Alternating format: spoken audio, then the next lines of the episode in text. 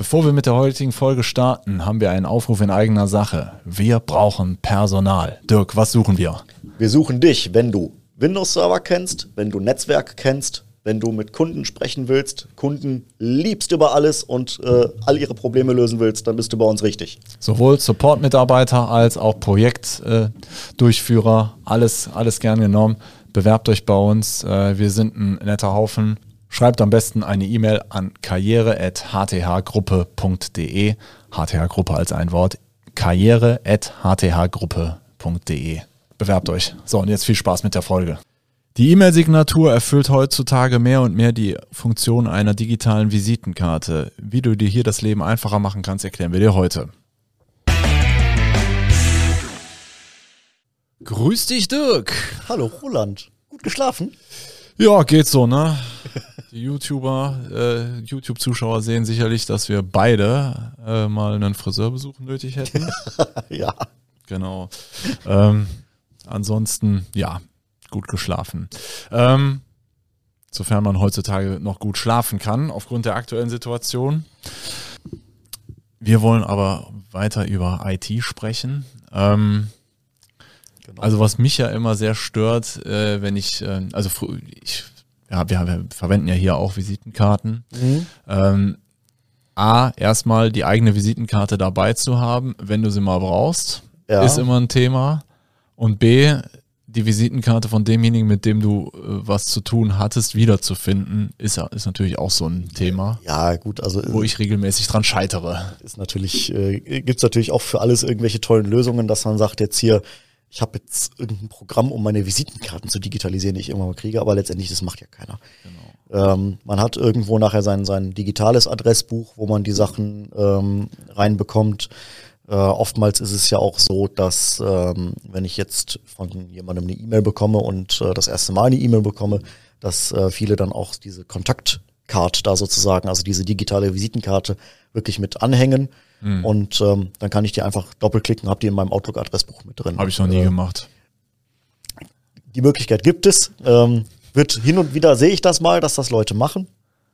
Äh, aber tatsächlich ist meistens das Mittel der Wahl die Informationen, die ich unten unter meiner Mail in meiner E-Mail-Signatur mit übergebe.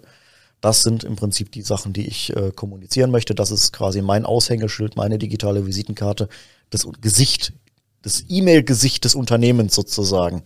Wie trete ich nach außen auf? So sieht's aus. Also wenn ich äh, mit Geschäftspartnern kommunizieren möchte, gehe ich grundsätzlich über die E-Mail-Suchfunktion, äh, gebe den Namen ein und hoffe auf einen entsprechend äh, hochwertigen Treffer. Ja.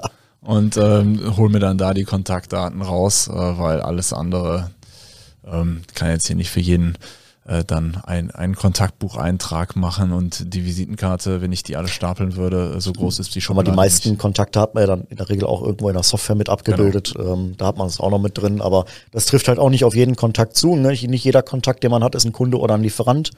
Ähm, dementsprechend sind die dann auch nicht immer unbedingt in einem entsprechenden CRM oder ERP-System genau. hinterlegt. Wir würden jetzt natürlich nicht darüber sprechen, wenn wir nicht ein unglaublich praktisches, äh, äh, eine praktische Methode hätten, wie man das äh, vereinfachen kann. Und zwar äh, auch als Verantwortlicher möchte ja jetzt nicht, dass hier jeder seine eigene ähm, Signatur bastelt und keine Ahnung, ähm, äh, außerdem, dass, dass, der Mitarbeiter vielleicht noch anhängt, hurra, äh, FC Bayern ist wieder deutscher Meister geworden. Das willst du als Chef so oder so nicht lesen. Gut, das kannst du natürlich nicht verhindern, wenn das einer unter seine Mail schreibt, aber ähm, du kannst zumindest das, was äh, am Ende der Mail steht, also wirklich den, diesen Signaturteil, ähm, da gibt es Hilfsmittel, um äh, dort ein einheitliches Auftreten zu realisieren. Genau. Und das möchtest du als Verantwortlicher natürlich auch. Zum Beispiel, äh, dass die E-Mail eine entsprechende Seriosität transportiert, in dem bestimmte Pflichtangaben, wie zum Beispiel also was man ja immer liest, ist der Handelsregister-Eintrag, äh, wo man, wo man dich findet. Ähm, ob man das jetzt machen muss, äh, wir sind keine Rechtsberatung, ich gehe aber davon aus, dass man es machen muss, ähm, etc. Solche Angaben, dann natürlich das Logo ist immer eine schöne Sache, wenn man das einbinden kann.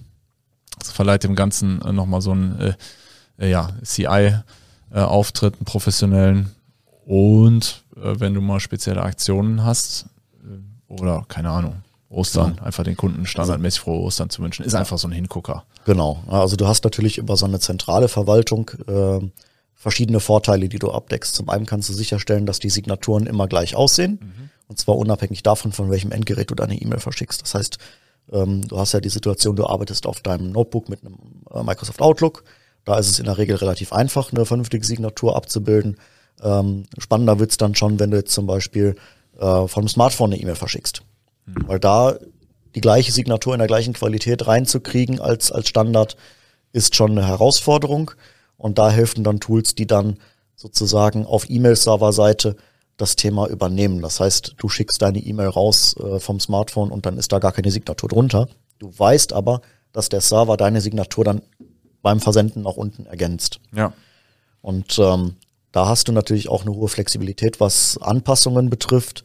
Ähm, hast ja gerade schon gesagt, wenn irgendwelche tollen Aktionen sind oder man irgendwelche äh, Weihnachts-, Neuer-, Osterwünsche äh, mitgegeben werden sollen, dass man dann ähm, einfach diese Signatur zentral an einer Stelle für alle Mitarbeiter anpassen kann. Oder man kann es auch ein bisschen granularer machen, dass man sagt, ich habe jetzt je nach äh, Business Unit oder äh, Abteilung äh, ähm, vielleicht noch Abweichungen in der Signatur, weil äh, wenn ich jetzt äh, zum Beispiel ein Unternehmen bin, was äh, Staubsauger und Waschmaschinen verkauft und ich habe für beides verschiedene Kundenkreise, dann ähm, habe ich eine Aktion mit Waschmaschinen, dann brauche ich das ja nicht für alle machen, sondern dann reicht das, wenn ich die Business Unit, die Waschmaschinen betreut, dass diese Aktion mit dran packe. Genau. Ja, also das ist so, kann man das ein bisschen feiner justieren. Genau. Also solche professionellen Signaturmanagement-Systeme erleichtern euch natürlich nochmal so ein bisschen das Leben und äh, ihr müsst euch nicht auf einen manuellen Prozess äh, verlassen. Letztlich ist das ja die Denke, die wir hier äh, im, äh, im politischen Tagesgeschäft unter Digitalisierung verbuchen. Äh, ja, also alles, was man automatisieren kann, sollte man dann auch automatisieren, wenn äh, auch dadurch ein kleiner, eine kleine Prozesserleichterung durchgegeben ist. Und genau. ich denke, das ist bei solchen Sachen der Fall und Gewerbetreibende sollten auch solche Kanäle nutzen, um eine entsprechend hochwertige Kundenansprache zu generieren. Genau. Wenn ihr euch darüber mal näher informieren wollt, äh, ist bei uns gelebte Praxis. Äh, geht auf unsere Seite hth-computer.de, vereinbart ein kostenloses Beratungsgespräch mhm. und dann nehmen wir Kontakt zu euch auf. Wir haben zu dem Thema auch noch einen schönen White Paper. Könnt ihr euch auch mal angucken. Dann vielen Dank für eure Aufmerksamkeit und genießt die Sonne und bis zum nächsten Mal. Tschüss. Ciao.